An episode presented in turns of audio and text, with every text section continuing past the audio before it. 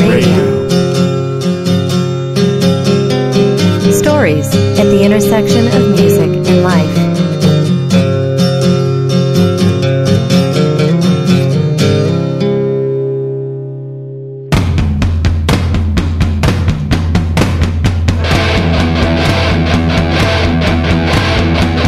Welcome to another episode of Music Life Radio. I am your host, Dan Sauter. Music Life Radio is a free podcast available on iTunes and your interwebs at musicliferadio.com, and it features interviews and stories about and related to music. Today on Music Life Radio, we feature part two of the interview with Steve Moriarty. Steve is a drummer who's played in many bands, but most notably in the Seattle punk band The Gits. We cover the details surrounding the tragic rape and murder of the Gits lead singer Mia Zapata in 1993, how the surviving Gits went on to form a new band, and eventually play and tour with Joan Jett as a way to raise funds for the murder investigation. We cover the murder trial and conviction, the making of the Gits documentary film, and listen to tracks from Steve's many subsequent bands since the Gits, including Dancing French Liberals of 48, Evil Stig, which is the name of the Joan Jett project, St. Bushmills Choir, the Pinkos, and Blonde Mexicans. Sit back and enjoy part two of Drummer's Day, the Steve Moriarty story.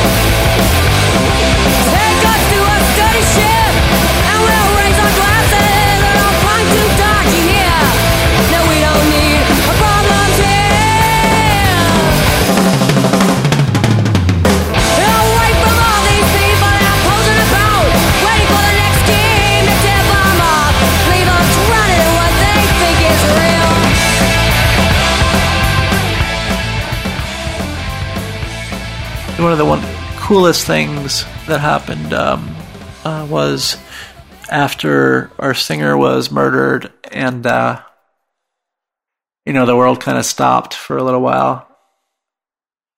I was in my uh, house kind of dead to the world and uh, i got a call from courtney love and i guess she had been asking around about who this mia zapata was and who were these the gits and we're in a very isolated little world. And Kurt got on the line and they were talking and they said that uh, Kurt said, Hey, man, you know, I heard at the rehearsal space that uh, about your singer and like, just want to know if we could help. And this was right after they had gotten back from Italy and he had tried to kill himself in Italy by ODing and he was in a hospital there. And the heroin, yeah. mhm. Yeah. And uh, there were a bunch of pictures of him being wheeled out in a wheelchair and Yeah. smoking cigarette.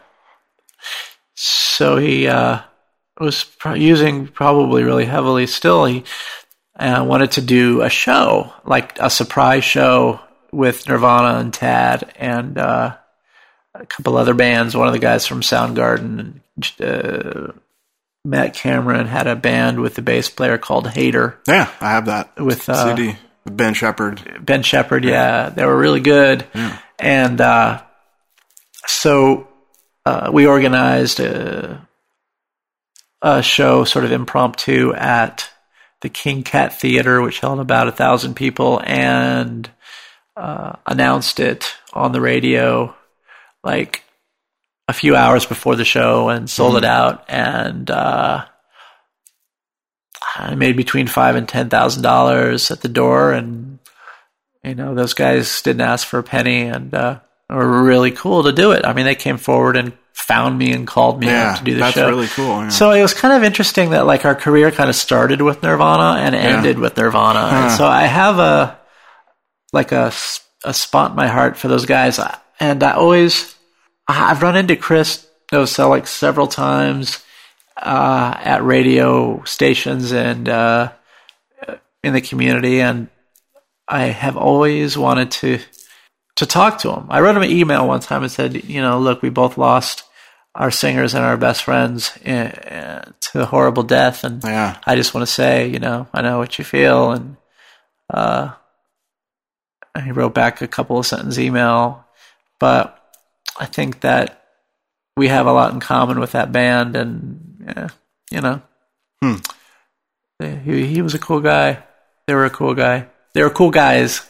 So that show was to raise money to help Well, what happened was or uh, they solved the murder. The cops didn't do anything. Yeah. after she was killed because they didn't like the way she looked, and Yeah. uh, she was uh, one of the cops on the case. Like kept just commenting about how she was dirty and how she was dressed and stuff, and how she uh, was drinking and was insinuating that she was like picking guys up or something when she was walking home. So that's that typical sort of blame the victim, blame Yeah. for the way they're dressed or whatever. And uh, so when the cops weren't doing anything, we got together and we're like, what are we going to do? Uh,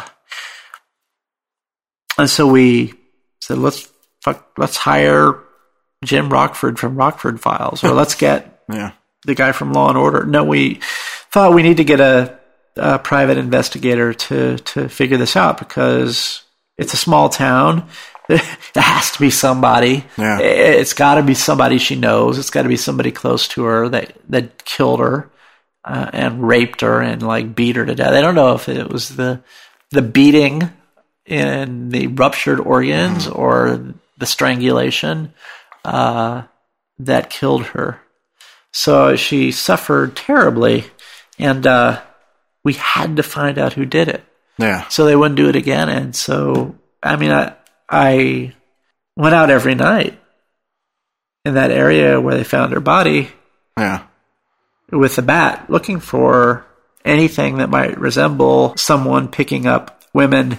I don't know what I thought that they would return to the scene of the crime. That's the only thing I kept thinking they're going to return to the scene of the crime. So I staked it out Yeah. for like three or four weeks. And uh, I called the cops constantly, asked, had they seen this person? Had they checked out this person? And we put a lot of people through a lot of interrogation and lie detector tests, uh, maybe unnecessarily. But um, what it did was it, it kept the cops on it. And the one cop that was prejudiced against us and Mia because of the way we were, uh, quit or got transferred or fired or something. And they hired these two uh, cold case detectives to take over uh, all these cold cases that were in Seattle. They got a little extra money. It was the uh, internet boom and the dot com boom. And they hired two guys, and they had four or five hundred cases to choose from. Mm-hmm. Uh, this was five years after the murder, and they could they could work on thirty. Uh, and the first three they chose, one was Mia, because there was so much public outrage about Yeah. it, and and there were so many. They got hassled so much about it from the public that, and we kept it in the media, and that was man, I mean, we spent more time trying to find who killed Mia than we actually did as a band. Yeah. Than we than I probably even knew her. Uh huh. Uh, If I Oh, met her in '85 and she was killed in '93, it's eight years, and I spent ten years trying to find out who killed her after that. Yeah. Uh, so we raised something like fifty or sixty thousand dollars just doing benefit shows. Uh, it was funny, like who would come forward and do them, and uh, uh, Hootie and the Blowfish gave us five thousand Wow. dollars for their show. Uh, uh, different bands kind of gotten that would find out about it would get in touch, but you know, as soon as Mia died. The labels that were all interested in the Gits uh, were no longer interested in the three of us as a band, Yeah. and nor were they interested in distributing or buying the Gits, the two Gits recordings that we already had Mhm. finished. Uh, I mean, she was murdered. The we were in the process of recording our second album. Uh, she was killed the night before she was to finish the vocal tracks, and then a couple of days after finishing the vocal tracks, we were to leave on tour of Europe, the U.S., and Canada, and finally play North uh, the New Music Seminar in New York City at CBGB's, and uh, which is a kind of a goal or a dream come true because Andy and Matt uh, used to hang out there as teenagers Oh, yeah. and go to the Because Sunday hardcore that. matinees. Yeah, Yeah, yeah. because Andy was from New York City and Matt was from New Jersey. So anyway, it was uh, a long slog of trying to find out who did it. Yeah, and that's all captured. That that story is all captured in the your documentary, the Gits Right. movie, and you were actually involved in in helping to co-produce that, correct? What I did in that movie was I kind of had archived the most stuff of the band, and uh, most people were pretty t- tired of dealing with press people at that point because they've been interviewed by some real idiots in the national press. And we had done like America's Most Wanted criminals and Yeah. uh, unsolved mysteries and A and E detectives and uh, cold case files and uh, what was the other one? There were like f- six or seven of those shows that we had done trying to find out, get a tip, and uh, people were tired of being interviewed, and so when uh, Kerri O'Kane and uh, her partner wanted to do this film. No one would talk to him, and uh, Andy and Matt didn't want to talk to him either because they were done talking about it. Yeah. And uh, they were so eager that they came up from LA and talked to us and said, you know, they would fund it, they would do everything. And they started out just recording us like you are now, like uh, talking about it and getting some facts. And, uh, uh, and so eventually they kind of won over their confidence and uh, and made the film. And uh, I guess what my role was was providing them with the interviews and finding the people to talk and uh, getting them to ask the right questions, taking them to locations to shoot. There were so many versions, and they had so much trouble uh, with distribution and technology that uh, and funding that uh, it took years for them to get it out. I think it was first screened at the EM the the uh, Music Museum in Seattle in uh, three years before the four years before the final version came out and screened again. Uh, they turned over all the rights to this lame company called Liberation, and they're a film company that had some guys from the music industry who got like millionaire investments from. Uh, they got a few million dollars and paid themselves huge salaries and and put out uh, like four or five DVD uh, documentaries, but they were able to supply the money to Yeah. finish it, uh, and they were going to distribute it. But in in exchange, they got the rights to it. So I can't even sell this to you. Yeah. Wow. I can't even sell this to you for ten dollars. That's wow, illegal. That's horrible. So I have, you know, I have one copy and or no copies, and you have one copy. so it's ridiculous. And uh, what we were most upset about after uh, we mixed the second record with the tracks that Mia had recorded before she was killed, and they were all great tracks. They were all really good versions of the songs. Was that uh, that C/Z Records owned the master tapes? So like a band can go back and re-record a song that they recorded 10 years ago and put it out, right? yeah. Uh, a different version, and if they own the rights to the song, of course they can. Or they can even cover the song that someone else owns. Yeah. But our singer was killed, so she couldn't go back and sing the songs Yeah. again. And uh, this guy had our master tapes sitting in his basement that floods, wasn't paying us the royalties, and was uh, allowed our records to be out of print for like three or four years. And it was crazy making.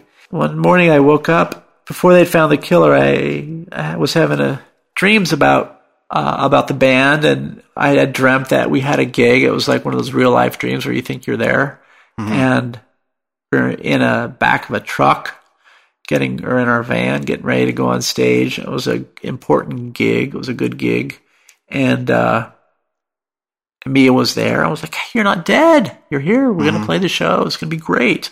And I woke up and I felt really happy, like I'd seen my friend, and it was cool. And uh, we played a sh- another show, and uh, and so I went to my computer and I started burning discs, and I went to Kinko's and copied the CDs Yeah. uh, and carefully folded them so they look like real CDs. And I took my old CDs and I took out the insides and I rearranged the guts. And so I started like producing, making my own like CDR versions of the Gits records and uh, giving them to my friends as gifts and sending them Yeah. around to because people had been writing me from all over the the world asking for the record and I was just they couldn't get it and Yeah. they had heard of it and they'd heard a song on the radio somewhere and uh, I got letters from I mean Japan. I remember I got a letter from Egypt from Cairo.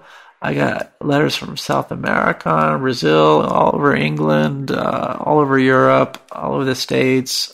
Uh, these were written letters and then later emails dozens and dozens of emails hundreds of emails uh, you know, saying that song "Second Skin" saved my life. You know, and uh, I was going to kill myself until I blasted that song, and I knew I could get through it because Mia could get through it, and uh, it uh, just realized the impact that that the music had had on so many people.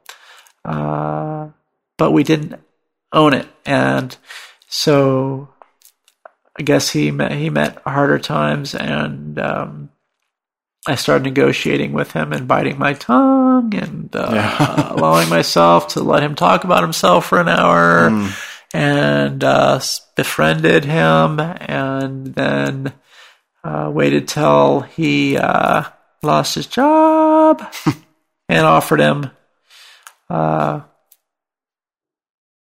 ten thousand dollars for the ri- for our rights back. Wow. So I had to pay the motherfucker Yeah. ten thousand dollars for Your own the rights to our own music. But you own you own them now as a But band. we own them now, and That's we re-released them, and it's the smartest thing we ever did. Yeah. Well, it's amazing. I, I was yeah I was gonna wonder. you know, And so these are these. we remastered them with Jack and mm-hmm. Dino, and re-released them, redid the liner notes, added a bunch of extra songs, and they will be in print as long as I'm alive. Yeah. as long as I can. And the guy who put out our first single, uh, Mike from Broken Rekids, uh, put up the money and distributed and uh, put put out the rec- the CDs and distributed them. Is that Mike Millett? Is that his name? Uh-huh. Yeah, Mike Millett. He's a guitarist as well. Yeah, he would- he used to write for Maximum Rock and Roll, I think. Yeah, he was involved in the collective, and he uh, he interviewed us. That was our interview for. Uh, actually, it was Lance from J Church interviewed us, and Mike, Mike and Lance. Uh, Lance died recently, but we had a kind of a connection with Maximum Rock and Roll, which was cool. So anyway, the Gits is it's a long story. I don't. Uh, it was uh best time of my life uh, with the best people I've ever known, and uh, I kept playing after that. You know, after Mia died, we kept the band together, if for nothing else, to honor her and to play benefits to raise money for the private investigation. Yeah. Uh, that- you, did you? When did you? How how long of a gap was there before you started playing music, or did you always just keep playing? let's see. We wanted to play, uh, finish our second record. We played the record release party in March. So let's see. Mia was killed July 7th. We played the following March 17th. Okay. As a, as a band, we wrote all new songs and, uh, and that, it was therapeutic, you know, Yeah. it was like going up in the rehearsal space and just playing loud and fast and Mm-hmm. for hours at a time and just letting it all out. Uh, and then was- going out at night and looking for the killer. yeah. Now is that dancing French liberals of '48? Is that what you guys are and called? yes, Yeah. our- we chose the best rock band name ever conceived. uh, the dancing French liberals of 48. Uh, I cannot explain that, but our bass player Matt insisted on that being the name. and it became DFL f- for a while, but then, of course, there was a band called DFL, so we didn't go that way either. Yeah. And that was a prolific band. We put out a single, an EP, and an album, uh, all in about two or three years, and we ended up touring the U.S. Here is Dancing French Liberals of 48 with Spit in Your Eye.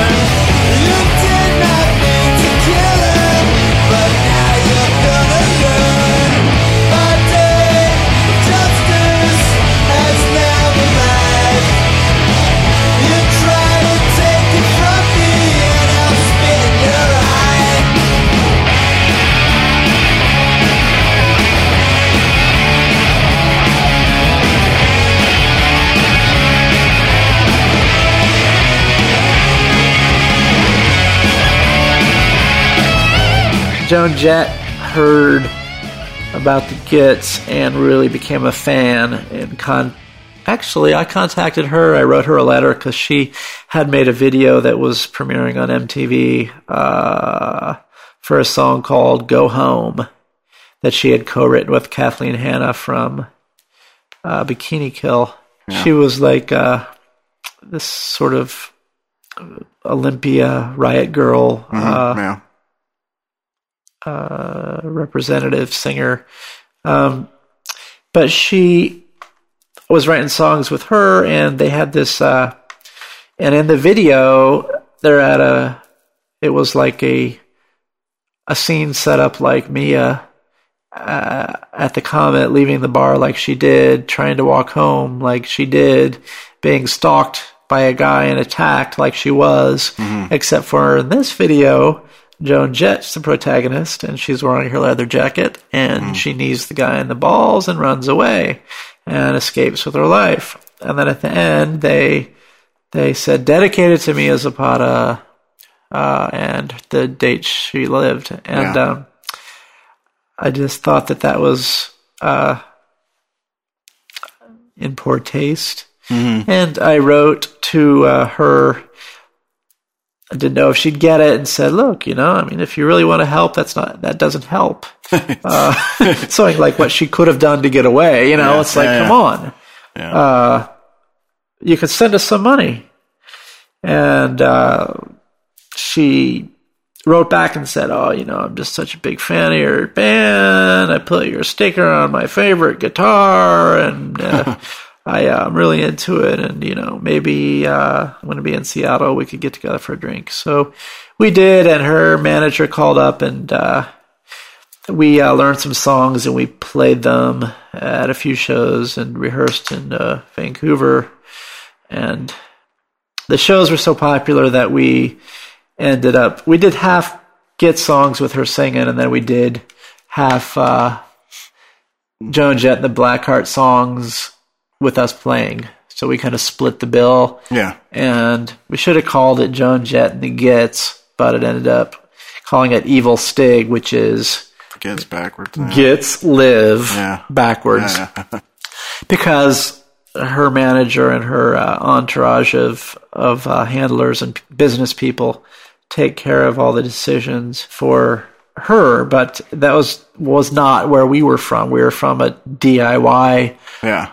Indie art Yeah. yeah. independent, if not anarchistic, like culture. And uh, so we managed to do uh, an album that came out on Warner Brothers and uh, was supposed to benefit the private murder investigation, but we never got any money for that either.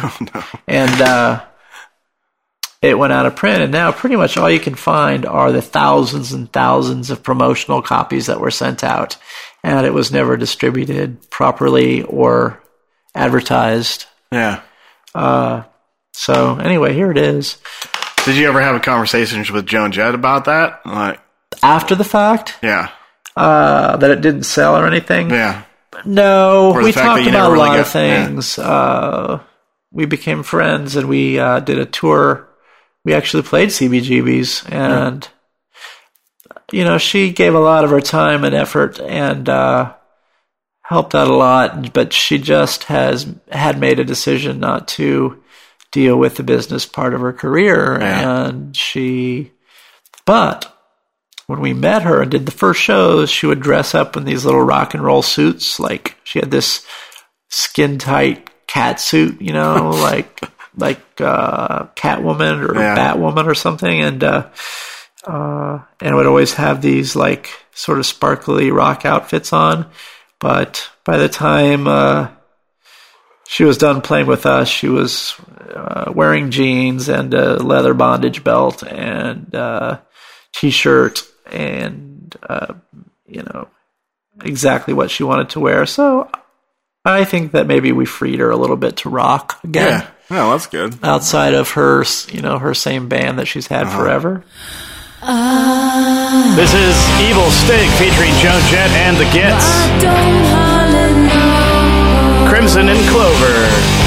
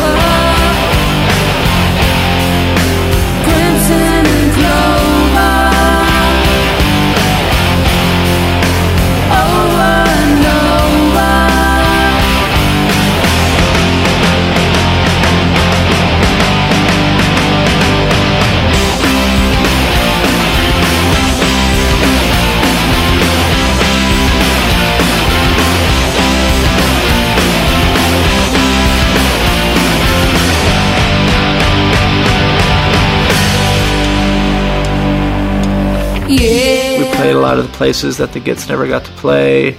We got in front of some people, and uh, we promoted, uh, you know, just safety and and uh, awareness of the of rape and violence against women and the murder investigation. Did a lot of radio interviews and interviews uh, with magazines and things like that.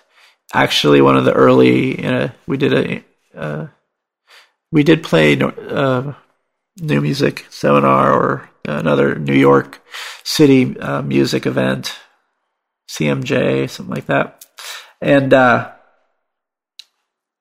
with Moby, and I did a, a radio interview with Moby, not radio, but uh, internet interview or early Yeah. internet interview where people could write, ask questions.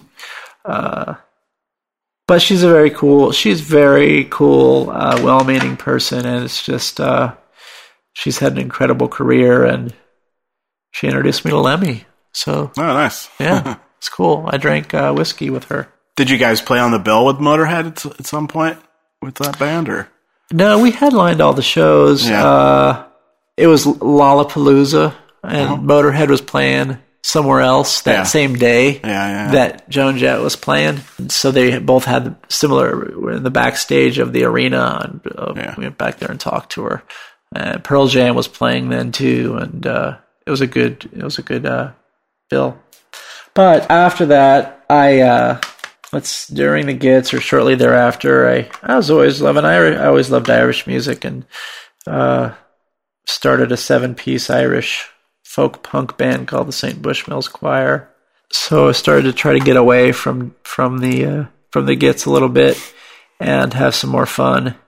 I had a record out on uh, it was called Profane Existence, which was a anarchist punk label who put out the vinyl, and then Empty Records put out a CD.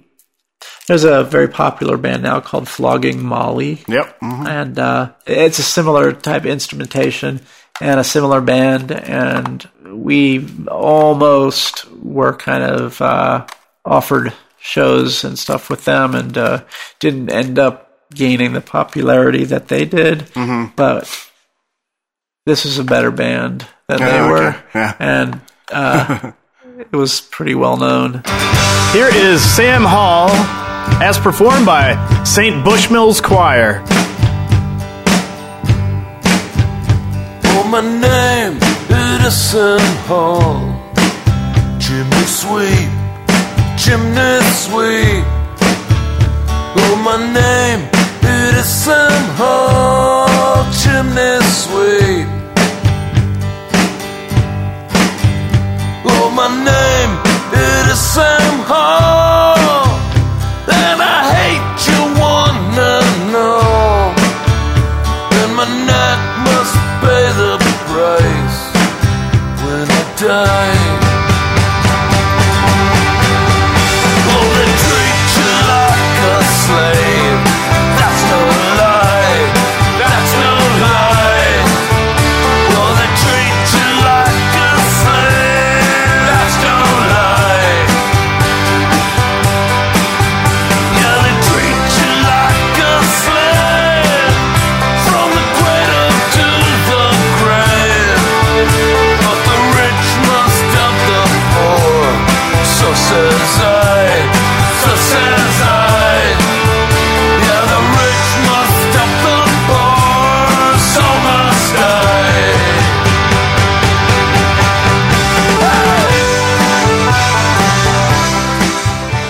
Guys recorded that with uh, Jack and Dino too, right? Yeah, he recorded that. It's got like violin and accordion and bass and guitar. And ben London was in that band, and Eric Greenwald, who was in uh, Subvert and Christ Driver and some other uh, sort of post hardcore and post hardcore bands. And uh, so that band actually lasted about five years.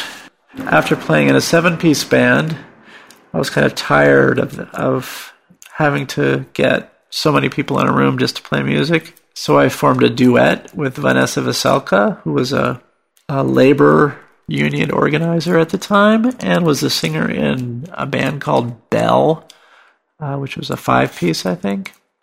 And uh, we decided we were sick of big bands, and so we formed a duet that would fit in a one car Yeah. uh, with just uh, acoustic guitar and drums. And uh, some of these songs are excellent. She was a great songwriter, and uh, we arranged them together. And I this is the one song I sing on in the world is on this record. The band was called The Pinkos, and that's Billy Jack on the cover, huh. kicking a karate kicking a guy, a cowboy, who was harassing the Indians at the school. So this, yeah, that was kind of my overtly political duet. Here are the Pinkos with Salem. Floating in the waters outside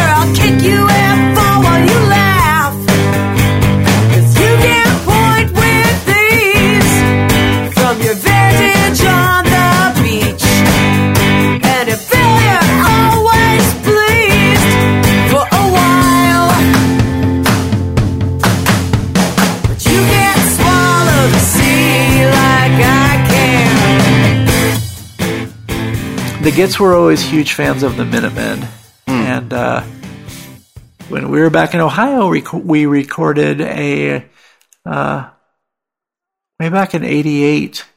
We decided to record an album like the Minutemen, where they had done Double Nickels on a Dime, one of their records.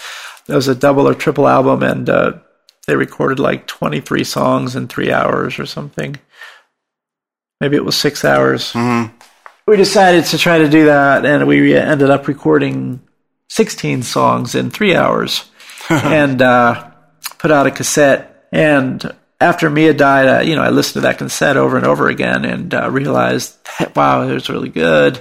And released an album uh, called Kings and Queens that that actually is was recorded live to two tracks in a studio because we only had money to re- we did have mo- money to multi-track Yeah. but like if i worked at a record company and i'd heard this band of like 20 21 year old kids Yeah. I I would be like wow it's like a cross between Patti Smith and like I don't know Johnny Thunders or something it's hmm. very good so when did you move from Seattle down to the Bay Area to Oakland? So they found the guy who killed Mia, uh, our singer. She, uh, the guy had been in Seattle for the summer and was stalking women and didn't know her. You know, she was at the wrong place at the wrong time, and uh, she, uh, he moved to. He was living in the Florida Keys, like as far away as he could get Yeah. and there became a DNA data bank of felons, uh, where all felons have to give a sample of their DNA that goes into a computer data bank. And it started a f- couple years after Mia was killed. And this is before the O.J. Simpson trial. And so DNA is really not coming to its own in the courts yet. So they submitted the DNA. The medical examiner who dealt with her body actually happened to be a, a music fan and was friends with Mudhoney or Nirvana, some a lot of bands. He was a musician and a fan, and he recognized uh, Mia from the Gits because he'd seen us play, and he was a fan, and he uh, he was the one that knew who she was because her ID was missing. She he had the foresight to take samples from the teeth marks on her breasts, and uh, this is like really, really early, early DNA just starting to be used, not even used yet. Yeah. And I called him, and I he said I have some evidence that that can be used to find the person, and I begged the guy to tell me mm-hmm. what is this evidence you have. And he said it can't be used yet, but may, someday it will be Yeah. Wow, he really had a foresight. And he said, I can't tell you what it is, but he had the foresight to know that maybe someday DNA would come to light, and it did. Uh, and that he died in a hang gliding accident. oh wow. So the cold case detectives found the evidence that he had left and uh, submitted it, and they got a match to this fucker who was in uh, Florida who had gotten another felony for uh, assaulting his pregnant girlfriend, kicking her in the gut, in the stomach, and uh, breaking her nose. Wow. Yeah. So they went down and picked him up and brought him back to Seattle uh, and put him in the King County Jail. And I was I had gone back to school, graduate school. I was looking for another another way to have a career, and uh, I was doing my internship at the public defender's office, who was supposed to defend this guy. Couldn't believe the irony of it Yeah. Wow. and I was going to the University of Washington, and they, uh, it was really ups- it was really upsetting because I had a pass to go into the jail anytime I wanted, Wow. and I uh, I, I could have gone in there and and and met with him Yeah. face to face. I could have called him out and met with him in one of those little booths with the glass, you know, with the Uh-huh. bulletproof glass, and uh, it, it was took all my uh, strength not to do that Yeah. and not to threaten him Yeah. uh, or something or Yeah. just say, you know, why and how, and do you know what you did to people? So I, I transferred from that job, uh, and uh, went through the trial and testified. And uh, the one thing uh, that the women shooting that Gits documentary uh, had a lot of footage of her family and people testifying about Mia's person. And the defense tried to say that uh, Mia had been uh, provocative and was uh, had consensual rough sex, and uh, the footage they they showed uh, from the movie was, I think, what actually swayed the jury to uh, to find the guy guilty. Yeah, It really played a big part in in getting the the sentence, uh, the guilty verdict, and also the jury. So interesting stuff. So if that that film, the Gits documentary, accomplished way more than it, it becoming the next like Michael Moore like Academy Award Yeah. sensation. Yeah, yeah. Just the crucial footage of her father speaking about his daughter Yeah. is was so compelling that uh, the court, you know, the jury was in tears. Mm-hmm. So it served a purpose. And he ended up getting the 36 year sentence. correct? 36 years, which was over the maximum. The maximum was like 10 to 15 years for second degree murder and rape. Mm-hmm. Can you believe it? Yeah, that's. They lock up people for uh, life for Yeah, you can get Three felony drug charges. a piece of cake Yeah. your third time, you know. some guy stole a, a copy of Cinderella on VHS tape from Target. It was his third strike, and he went to prison for the rest of his life. yeah. because he was on he had AIDS, Hmm. and since he was a heroin addict, they wouldn't give him pain medication, so he needed money for his habit. Yeah, I love California. it should fucking just saw it off and let it float away. But anyway, so did you? You finally got closure with uh, the trial ending. Trial ended. The guy went to prison. I got to talk at him. Yeah, I called him a worm. Uh, at the sentencing, or at the sentencing, I got to uh, uh, kind of face him down, and I got to t- to uh, testify. Right after that, uh, my girlfriend and later my wife and I packed our bags and moved to from uh, Seattle to beautiful Oakland, California, because we really missed crime. We thought we could find some there, and uh, I got a job at San Francisco General Hospital in the uh, working with homeless people and in the emergency room and uh, outside of the emergency room out in the community, and I definitely got my mind off uh, my own problems for a while. Yeah, So that was in a pretty intense job. And my wife and I are both social workers and both drummers. And uh, she actually plays with uh, different bands. She played with the Black Cat Orchestra in Seattle.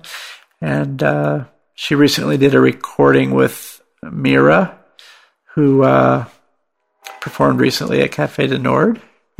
And she plays, does a lot of collaborations with different musicians, but she's an amazing singing and songwriter. I moved here and started a band called Blonde Mexicans yeah. because I speak Spanish, you know, and always wanted to be Mexican. And the two other people in the band were actually blonde Mexicans, so it, I was a wannabe blonde Mexican. Here is Blonde Mexicans with America. People fighting the war. What the hell we fighting for? I don't wanna see my brother die. And if we start this fight, well, if they make it all right, everything will be okay as long as they come back. Cause we're in America, the land they say that's free enough. We're in America.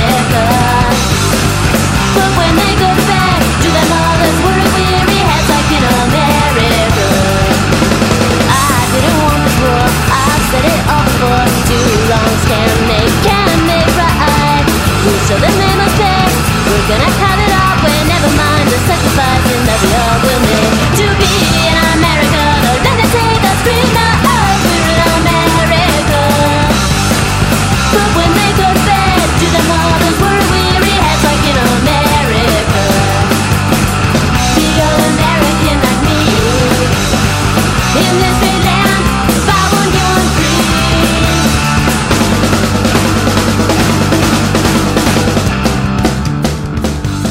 I guess I was trying to recreate the Gits. I think for years I tried to recreate the Gits in different bands, and uh, but I never was able to to do that. You know, the Pinkos was a good band. The St. Bushmills Choir was a good band. You know, I got to play with Joan fucking Jett. Yeah. I got to uh, play all over Europe, and uh, I went to Japan with a band called Stink, uh, who needed a, a drummer for a tour. I went to Taiwan with a, a calypso band playing some piece of metal barrel at a steel sculpture festival. Uh, so it's been a pretty amazing uh, drumming career. Uh, you know, I've got to work with some really cool people and some really cool bands, uh, very popular bands I can say that I knew and hung out with. Green Day and lots of dead rock stars, Nirvana, and Sublime, and uh, let's see, what was the guy from Alice in Chains? Uh, Layne. Layne Staley. guy, yeah, that guy. And I also did uh, a lot of uh, fundraising for different organizations. So part of, uh, I think, music has the the power to uh, unite communities and also to to make change. You know, the Minutemen understood that. There are certain bands that know that implicitly. Certain Oh, yeah. musicians that understand that they they can take that role. Uh, and so there was an organization that taught self defense to women. Um, after in the wake of Mia being killed, uh, because they figured nobody felt safe. They didn't have the Yeah.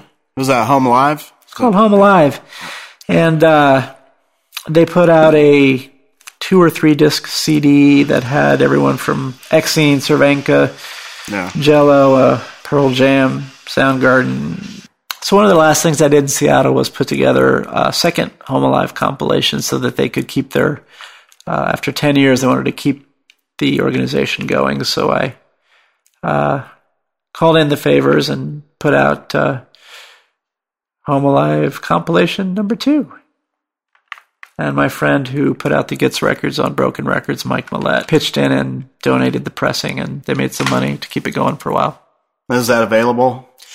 Uh, I think it's available through the Home Alive website, Okay. but uh, I don't think it's available commercially anymore. Uh, people don't buy CDs anymore. It's kind of weird. They download music. What's next for you musically? Are you are you looking to do anything new in the future here? Yeah, between my wife and I, we've got about 12 drum sets, and uh, no, actually, about exactly seven drum sets.